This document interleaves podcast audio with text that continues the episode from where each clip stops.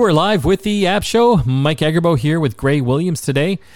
Our show is all about the world of apps and mobile technology. You can hear us across the Corus Radio Network and, of course, listen to our podcast of this program as well at your favorite podcasting app or site.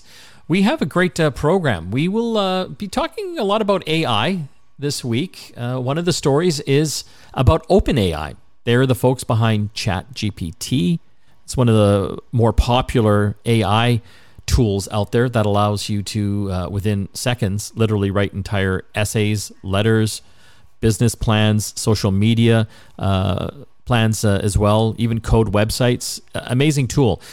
But to be amazing, it has to get that information from somewhere. So there's a lot of people sparking up now saying, hey, that thing has ingested information about my book or my writing without my permission. Sarah Silverman, you know, the comedian, she's suing. Mm. Uh, but there's also now a class action lawsuit against OpenAI, and we'll uh, we'll be talking with Carmi Levy, who will be coming in to uh, give us uh, an understanding of what that all means. Y- we were worried about the, the the robots and AI taking over. It's the lawyers that are going to save us, Gray. God bless. God bless. And uh, we're going to do a, a, deep dive into the actors' strike. The actors uh, have gone on strike down in the U.S. The studios want uh, access to the actors' uh, images and likeness so that they can use them for AI purposes, being able to regenerate them for other shows and, and, and movies. Well, the Actors Union, as you can imagine, not happy about that. They want control of their actors' likeness. So we'll uh, we'll get an understanding of what that all means and where we think it might go uh, as well. And uh, a fun a fun little uh, segment I'm going to call it the top 10 unhappy apps. Hmm. There's a lot of apps that make us happy, Gray, that we yeah. use every day. But uh, one website came up, uh, they did a, a poll of uh, the top 10 apps that make their users unhappy. so uh, it, it's kind of a fun thing to go through. And, you know, you should tune in for that because uh, maybe the apps you're using are, are on that list and you can kind of uh, identify uh, with it. Uh, let's talk about uh, some of the uh, the news out there in the app and mobile world. I don't know if you saw this. again, this is kind of in the AI vein. Google, they are obviously trying to uh, step up their artificial intelligence uh, side. They've uh, got something called BARD, which they're trying to compete against ChatGPT.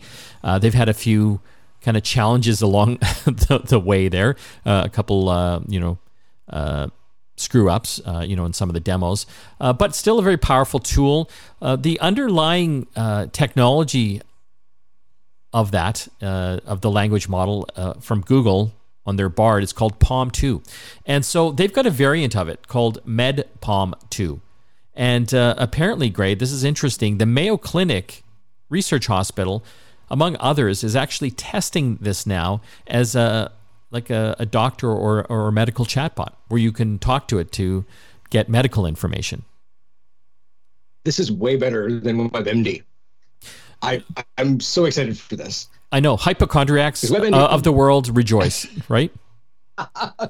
yeah, but but it's it's going to feel so much so much warmer, so much more interactive, and every time that I learn that it's probably lupus, uh, uh, you know, it'll be there to comfort me. I like this.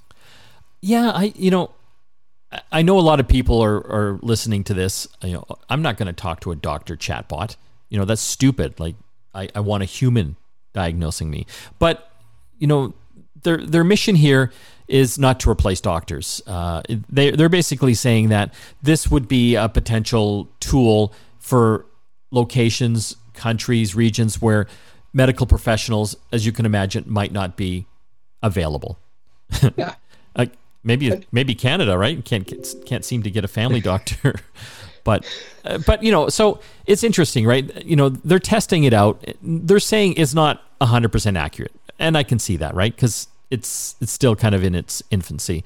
Uh, but hmm. Uh, what they are saying is that it has a really good comprehension of the data coming in and and, and understanding uh, of that. But I, I could see this being a, a, useful tool, though, Gray, like in conjunction with a human doctor, right? Because you want that human connection first of all, and you know their hmm. experiences. But you know, if they had access to a medical chatbot that you know basically had you know the world's medical information and all the diagnoses around the world in this one place. Wouldn't that be valuable? Absolutely. You know, it's it's funny for the smaller things that I've gone to my family doctor for because I do have a family doctor.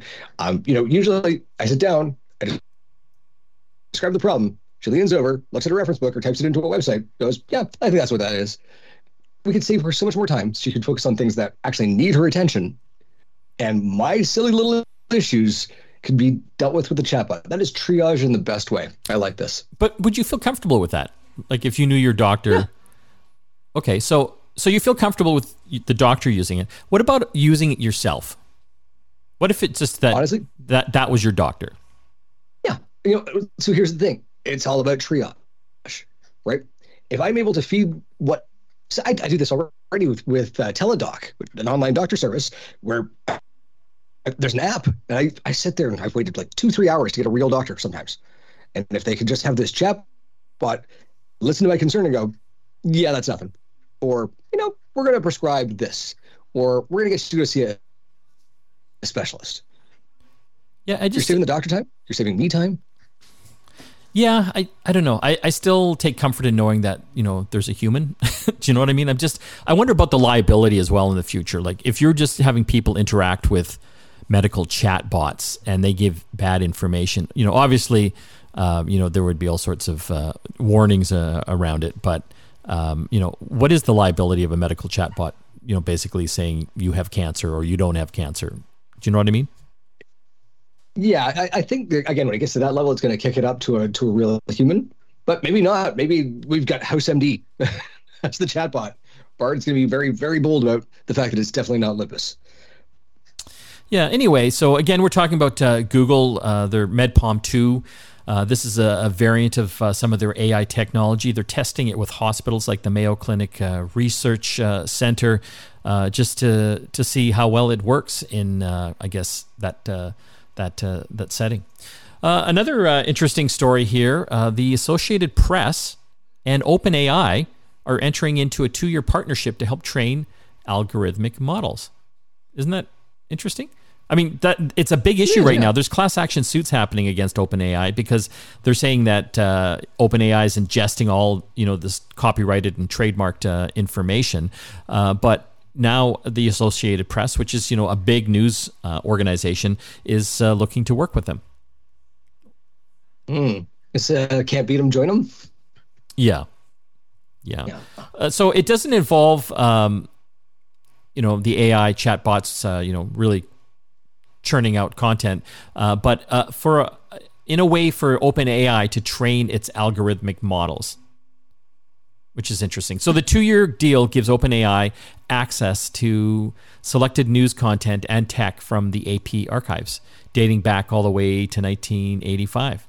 So uh, they're saying that this will help uh, improve the efficacy of of ChatGPT and, and its tools going forward.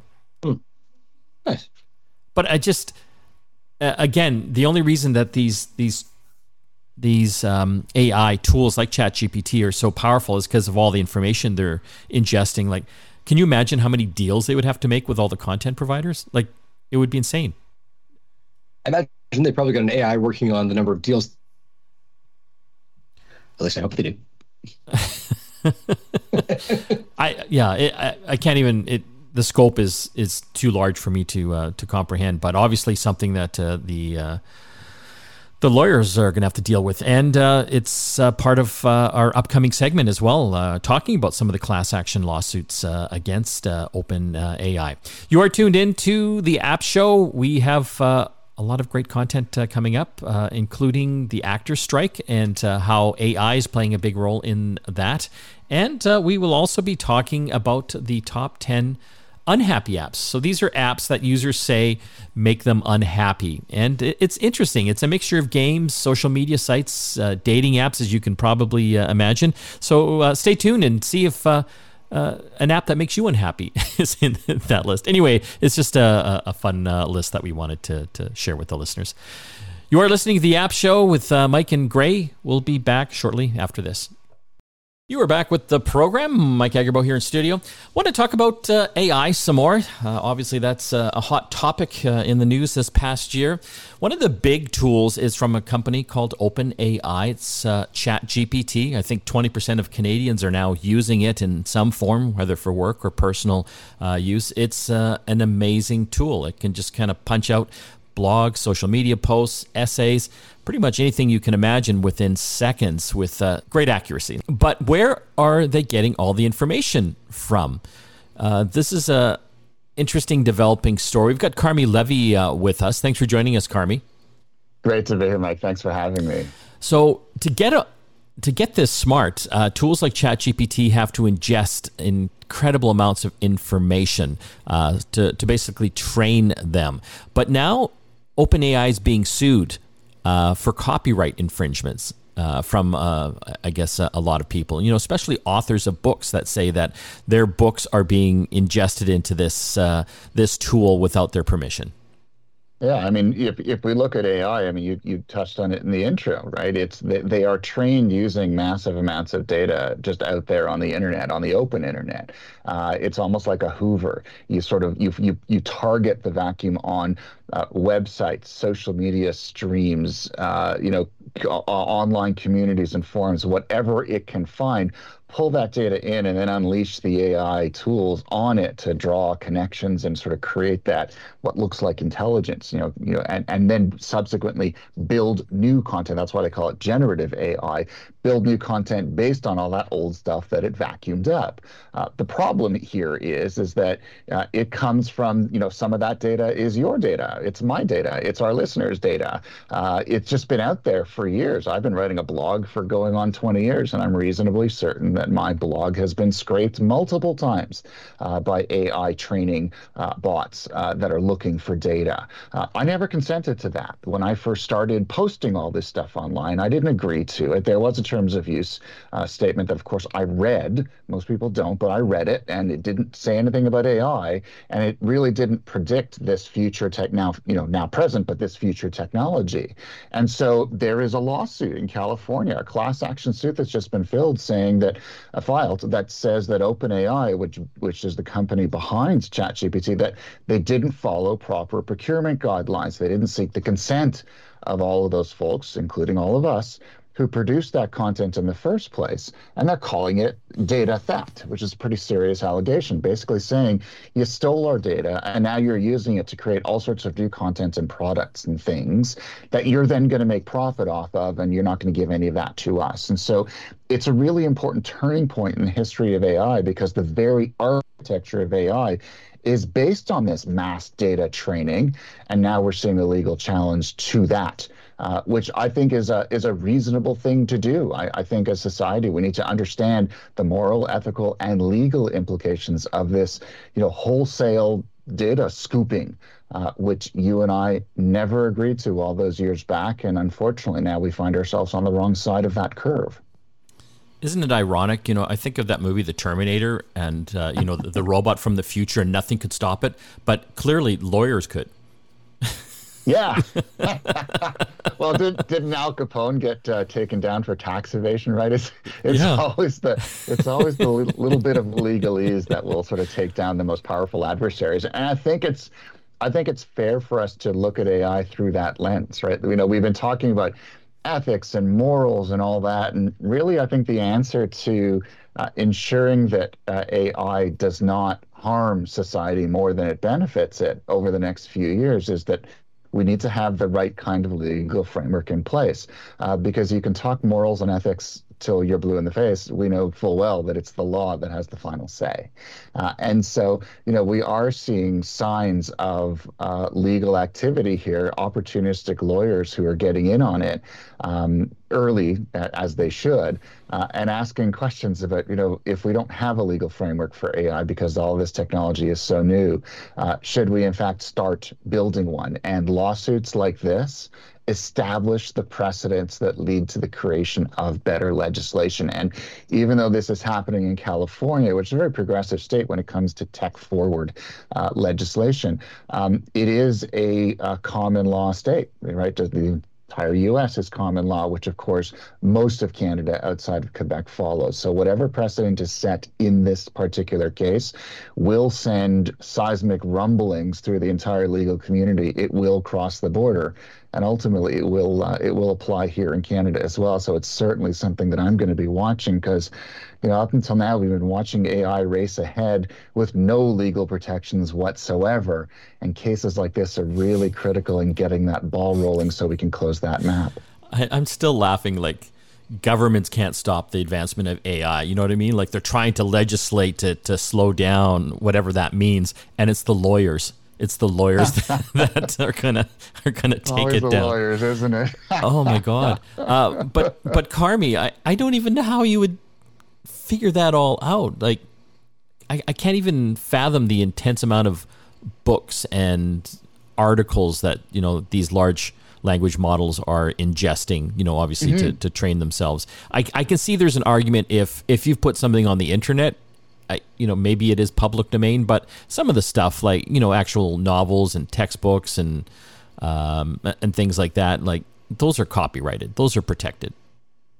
Sure, uh, they're protected legally, but you know because of the way the technology works and because of the fact that it's very uh, opaque, it's there's nothing transparent about the way all of this data is collected. OpenAI hasn't told us with any clarity precisely how it trained its large language models uh, or what happens to all that data once it gets ingested and and and and so so somewhere between where it gets ingested from my website and my social media feeds to where it gets spit back out uh, when someone uh, gives it a query. Uh, I don't know what happens. It's a giant black box. Um, and I'm kind of hoping that at some point we establish uh, a legislative framework that that forces companies like OpenAI to be more transparent about what's happening inside that black box, right? We we deserve to know uh, because if we're going to protect ourselves against the worst potential for abuse within an AI-powered world, uh, we're going to have to know a little bit more about how that technology works. And we kind of missed that opportunity with search. Uh, when Google first became a thing, when all the other search engines were being introduced in the mid to late 90s, before Google came along we didn't really talk about the legalities of that because we know that search engines are indexing and spidering and pulling in information as well, but uh, that never became a legal thing. But uh, compared to search, AI is on a whole other scale, a whole much larger uh, scale, and I think the impact is much more significant now. So we're getting a better, a second chance to figure it out, and I'm really hoping we take uh, the lawyers up on that opportunity because if we don't, um, then essentially the internet becomes a free for all where anyone can do anything and nothing is protected. Uh, and I don't think any of any of us want uh, part of that dystopian future. Been talking with Carmi Levy about uh, AI technology and specifically uh, class action lawsuit against OpenAI for, I guess, their uh, their scraping of the uh, of the internet and all the content that goes into training their Chat G Chat GPT large language model. Okay, uh, we're going to have to take a break. When we come back, more tech to talk. Back after this. You are back with the App Show. Mike Agerbo here in uh, studio. I've got my good friend uh, Carmi Levy with me. He's uh, out of Toronto and uh, really up on uh, the whole AI I guess, topic and, and issues uh, around that. We're going to talk now about the uh, actors' uh, strike uh, happening uh, down in the U.S. Uh, and one of the big sticking points between the the movie studios and the actors would would be AI and the studios being able to use the the images of actors whenever they want. Carmi, this is this is a, an issue now. but first of all, I just have to to bring up one thing. I didn't know Fran Drescher was the president of the the actors union, the nanny, essentially. I think that was the biggest surprise to me out of that story. Well, yeah, Fran Drescher now, I mean, Melissa Gilbert in an earlier age, uh, you never quite know where your favorite child actors, you know, or childhood actors from a bygone era are, are going to end up. But I think it reinforces that, you know, the, the, you know, the, the Screen Actors Guild kind of has to have someone who, you know, A, speaks passionately about their craft, comes from their craft. In other words, has lived the reality. And certainly Fran Drescher has as you know a woman in 80s and 90s Hollywood fighting her way to the top. Uh, who better to be that sort of voice of an entire industry uh, than someone who learned the hard way uh, and survived and thrived? So I didn't know either, and I started seeing her as part of the coverage of the the actor strike, and I thought, hmm, cool. I will never look at her exclusively through a uh, the nanny lens again. So there, there was a couple sticking points in the the negotiation. Streaming, which was no surprise to me. You know, obviously the actors want to be able to be compensated uh, for their work on all the the streaming platforms uh, properly. Uh, but the AI proposal, uh, from what I understand, if I just kind of simplify it, uh, they're proposing that background performers should be able to be scanned get paid for just the one day's pay, and then the company, the studios, uh, would be able to scan their image, their likeness, and be able to use it for the rest of eternity in any project. Yeah, so you know, work once, get paid some you know piddling amounts, and then basically you've signed away any rights to the studios for perpetuity and you're never going to get any work from them again. What a great deal for the studios. I mean, I, well, as soon as I saw that particular clause, I was mortified. I say this, I'm not an actor, uh, but I'm a content producer. Uh, and in, in my world, you know, my the things that I produce, the value of what I produce, that's how I keep the lights on. That's how I make my living. And so essentially what the studios were saying was, we're just not going to have to pay you over time. And, and we're going to use AI to completely replace you, uh, which is beyond un- unacceptable, beyond immoral. Um, and even though we don't have AI specific laws in place yet, uh, there's nothing stopping the Screen Actors Guild from drawing a line in the sand and saying, no, no, no, that needs to stop. And I, I think they are kind of the canary in the coal mine for AI, that industries are going to try to use it uh, as a way of, of obsoleting entire classes of workers. Uh, and I think we, we've seen technology disrupt entire industries before, but this willing use of the technology to very blatantly uh, tell actors that their their contributions are not valued um, is unacceptable, and you don't have to be an actor to recognize that. I think anybody in a content-heavy industry recognizes that if this is allowed to happen in the acting space, it'll be allowed to happen in any other space because it'll set a very dangerous precedent. So, you know, within that context, I think the actors are kind of fighting for the rest of us. So the uh, the Alliance of Motion Picture and Television Producers, uh, AMPTP, great uh, great name. Uh, they they they basically issued a statement uh, countering what uh, the Actors Union is saying. Um, they're they're basically saying uh, the claim made by SAG, uh, which is the Actors Union, that the digital replicas of background actors may be used in perpetuity with no consent consent or compensation is false. In fact, the current proposal only permits a company to use the digital replica of a background actor in the motion picture for which the background actor is employed. Any other use requires the background actor's consent and bargaining for the use, subject to a minimum payment. So, um, you know, obviously there's a, a, lot of details going on here, uh, but I, I, think you know the the actors union definitely they're they're really trying to shine a lens on the challenge that AI does, uh, you know, cause. I think because of the power of AI to um, replicate content rather faithfully in any number of contexts going forward, um, you know, we, we need to be careful of how it can be abused and how even a small concession up front can become a very big consequence over time. And so even though the, the, the producers are essentially saying, no, it all, we're, digital replicas only apply to the existing movie. So any other work uh, will have to arrange something else.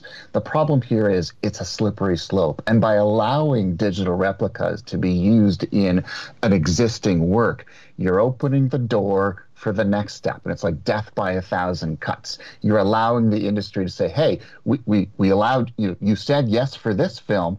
Let's push it a little bit further next time. Let, now let's negotiate the envelope getting a little bit broader uh, maybe for another film, maybe for other works within a series, or maybe for other works done by a particular producer. Uh, so you know, either you you draw a line now and you stop that Pandora's box from being opened up, or you run the risk of the industry now that they've got their foot in the door, they're going to try to kick it wide open with the next round of negotiations. And so, again, I, I, I, understand the PR mavens who are kind of weighing in and, and splitting hairs and looking at particular definitions of legal clauses in contracts. But the reality is, if we allow the small concession now, it becomes a very large concession later on. And that's dangerous, not just to actors, but to all of us.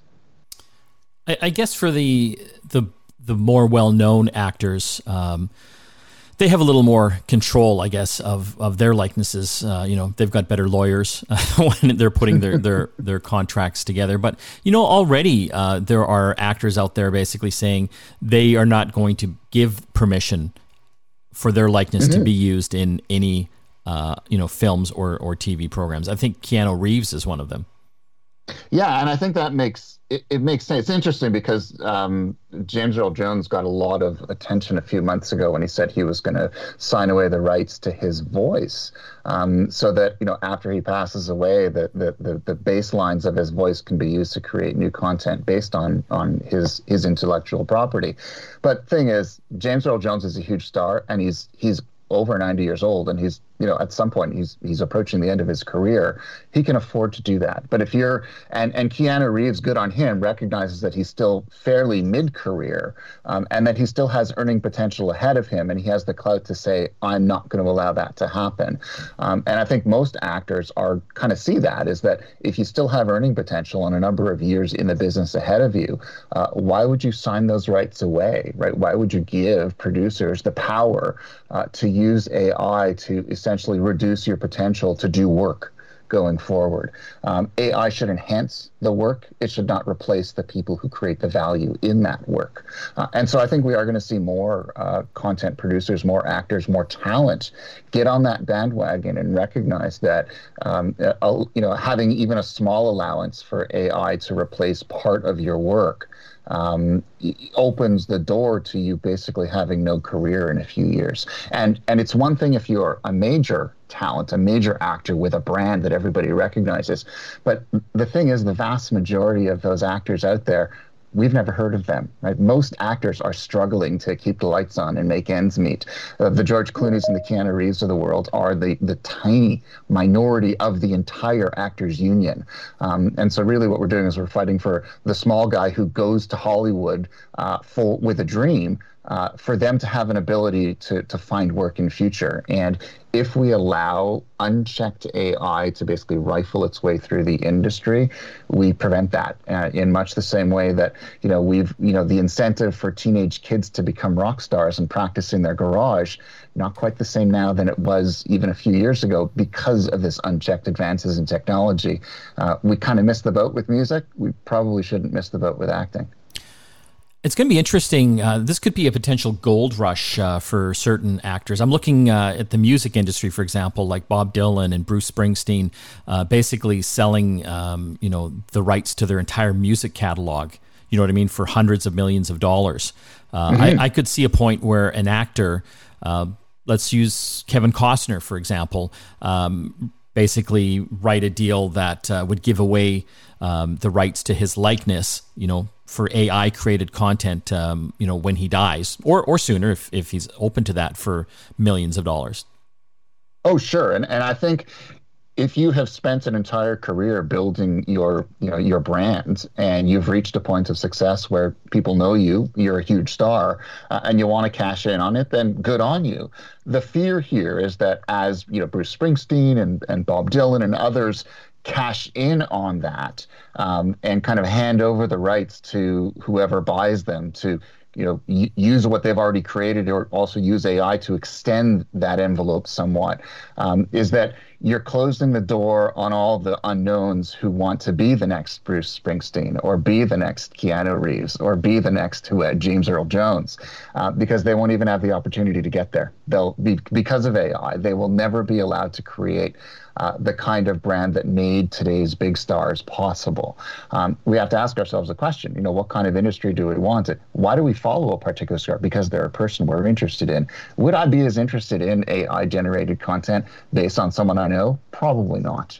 Uh, in much the same way that I probably wouldn't want to watch a TV show that was written by AI uh, and acted by AI actors. It just doesn't have the same appeal to me. And I think well, not not not yet, not yet, not yet. We will get there though. Yeah. But you know, and and that's kind of what scares me uh, about what's coming is that folks are just going to use the technology for the sake of it, but forgetting why we're interested in things like television shows, movies, and music in the first place.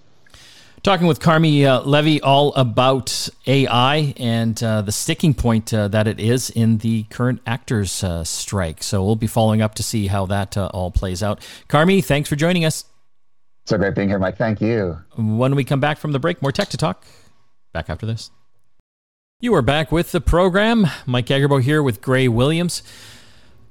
Apps are a major part of our life. They uh, do everything from online banking to gaming to social media. There's a lot of apps that uh, make us happy. Uh, wanted to talk about some of the apps that uh, make us most unhappy. And this is a, uh, a list uh, from moment.io. but before, before we get into this, this list of unhappy apps, Gray, are there any that come to mind for you? Oh, the weather app makes me unhappy.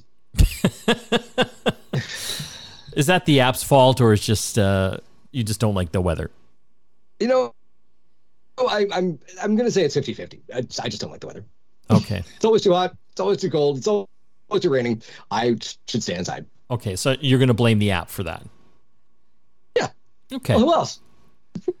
okay, so uh, I'm I'm I'm going to go through a list of the top ten uh, most unhappy apps uh, and so this was, I guess, uh, an informal poll that uh, Moment.io uh, and HumanTech.com uh, did. Number 10, I haven't heard of this one. Uh, Subway Surf is one that people don't like. Um, number nine, this was interesting. Tinder. This made 56. it made 56% of users unhappy. Isn't that yeah, interesting? Yeah. And yeah, and their husbands and wives also happy. Yeah, uh, yeah, no, it's interesting. Um, you know, when you look at some of these lists of uh, unhappy users, uh, many of them typically are dating apps or uh, social media apps, which is uh, kind of interesting. Uh, Weibo is up there, so that's more of a, a Chinese social media app. It's, it's sort of like a, a pervasive app. Yeah. Is not? Like it's, it's uh, shopping and, and search and all that sort of stuff. Yeah. So imagine if it touches more parts of your life, you're going to be less happy. So apparently 57% of the users there are unhappy. But what's interesting is how much daily usage uh, people spend on on these different apps. So with Weibo, uh, again, kind of a social shopping uh, uh app, uh, you know, more in the Asian side, uh, 73 minutes a day. Isn't that crazy? Hmm. Okay, next, Tweetbot. It is. Tweetbot. That's uh, number seven in the unhappy app list. Uh, obviously, uh, you know, an app that uh, integrates with your your Twitter. Um, I don't think a lot of people are are happy using Twitter right now. I wonder if there's a thread bot coming. Probably. Probably. Uh, next one at number six of unhappy apps, Reddit. So Reddit is a uh, a very popular kind of almost like a message board for the internet. They call it the isn't it the message or the front page of the internet. They, the they, they call yeah. themselves uh, that. Um, you know, daily usage from users about 56 minutes. That's, I mean, almost an hour. That's a lot. But apparently, 58% of users are unhappy. I, I, guess it gets pretty heated on on there sometimes. It does, and yeah. I mean, for a lot of users, the the main Reddit app is not that great. Um, with the API thing that's just gone down, where they were charging developers way too much to make more make apps that work with Reddit. The official app is the only thing left. So it's a case of it's the only thing, and it's terrible. Uh, number five, we're talking about uh, the most unhappy apps. Uh, 59% of users using this app, and they're averaging about 47 minutes a day on it. Candy Crush. I didn't see that coming. Really? Candy Crush, it's a, a very popular game. Uh, been around for a, a, number of years now. You see it in movies and TV shows. You know, people playing Candy Crush, but um, I don't know why people are unhappy. Hmm. Yeah, it, I think it's the fact that it's almost like a bit of a slot machine. You just have to keep putting money in to get your energy back to play at a consistent rate. Uh, yeah, Just get Apple Arcade, people. get Apple Arcade. We're talking about uh, the top ten list of uh, unhappy apps, and this is a you know an informal uh, poll uh, done by the folks uh, over at Momento.io, just kind of checking in on people, letting them know what their unhappy apps are. Uh, number four is WeChat, very popular um, Chinese messaging app. again, ties in with a whole bunch of different things, but uh, amazing how much people use it. It's 97 minutes of daily use. Isn't that crazy? Yeah, That's I mean, like over an hour and a half. Being, being interconnected with all, all those services, it, it makes a lot of sense. And again, if you're not happy with one part of it, you're probably not happy with all of it. Okay, number three, not a big surprise to me. What do you think it is? This is a social social app. Uh Facebook? Yes. yeah. Uh, well, you know what? In Facebook, they have a lot of uh, of uh, usage. You know, I mean, how much they're close to three billion active users a month um, on average. Oh. Uh, these users that you know went into this informal poll uh, say they use it about almost an hour a day. Sixty-four percent of them were unhappy using it. Yep, it's kind of sad, isn't it? Yeah. I don't know. Like yeah, you use, I just use Facebook to complain about Facebook. Yeah, you use Facebook. Do you like it? Are you unhappy? Yeah. yeah. I wouldn't say I'm happy. I'm saying like it's it's sort of a there there were moments of joy at the beginning of Facebook. Yeah. And then that joy was stolen away. Although I will say, uh, when it comes down to Twitter Twitter versus Threads, uh, Mark Zuckerberg has done the impossible and made me like him again. Really? So, eh? I don't. Oh, I don't know what to do. Oh, don't worry, he'll do something to to make you not like him again. And so, okay, number two on uh, the most unhappy apps. And this is just an informal poll that uh, uh, a website did. Uh, Candy Crush comes up again. Candy Crush Saga. God, oh, okay. they they just can't catch a break. Seventy one percent of uh, the people polled on, in this poll uh, were unhappy using it, spending about forty six minutes on average a day. That's and a, 47th minute, usually yelling, "This is bull crap," and throwing their phone across the room. Yeah, I guess it's you know they're tired of crushing candy, so to speak. uh, okay, so coming up on number one, this is another dating app. Guesses? We already covered Tinder. Tinder was number um, nine on the unhappy scale. Uh, Lavalife? I don't. I don't know. Grindr. Grindr, really? Yeah. yeah. Oh. Uh, seventy-seven percent of of the users polled uh, in this uh, survey uh, are unhappy using it, and they use it on average. Uh, are they unhappy with the app, or are they not happy with the experience? Eh, saying the app, or, or, or using it, or using it. So uh, you know, on average, they're using it for like an hour. Tinder, which we talked about, which was at ni- number nine of the unhappiness uh, in the app here, top ten, only 22 minutes. It's a big. Yeah, that's scans. It's it's a big discrepancy. Yeah. Okay, well, uh, next week we'll uh, we'll talk about some of the happier apps. but I just thought it was interesting that someone made a list of unhappy apps. Don't forget to listen to our sister show. It's called Get Connected. Uh, we're on every Saturday across the Corus Radio Network. You can also uh, check out the podcast from your favorite uh, podcast uh, app. we're going to be talking about the FTC cracking down on fake reviews. also, an interactive rower, kind of like a Peloton for rowing. And the FBI is warning U.S. citizens of sextortion scams that are increasing using deep fakes. So, fake pictures of uh, people and videos that, that look real. They, have got your head on them. I want to thank all the folks that uh, helped out in the show today Gray Williams and uh, Carmi Levy for coming on. We'll see you again next time. 911. 911. What's your emergency? Ah, I'm on a cruise ship. Ah, there was an explosion. Oh my God, the ship is sinking. I can't get out. There's water everywhere. We're going down. I've got a lock on your location. Stay with me. Hurry, hurry. Hello? Are you there? Help is on the way. Angela Bassett and Peter Krause return in an all-new season of 911 on a new night. Thursday, March 14th on Global. Stream on Stack TV.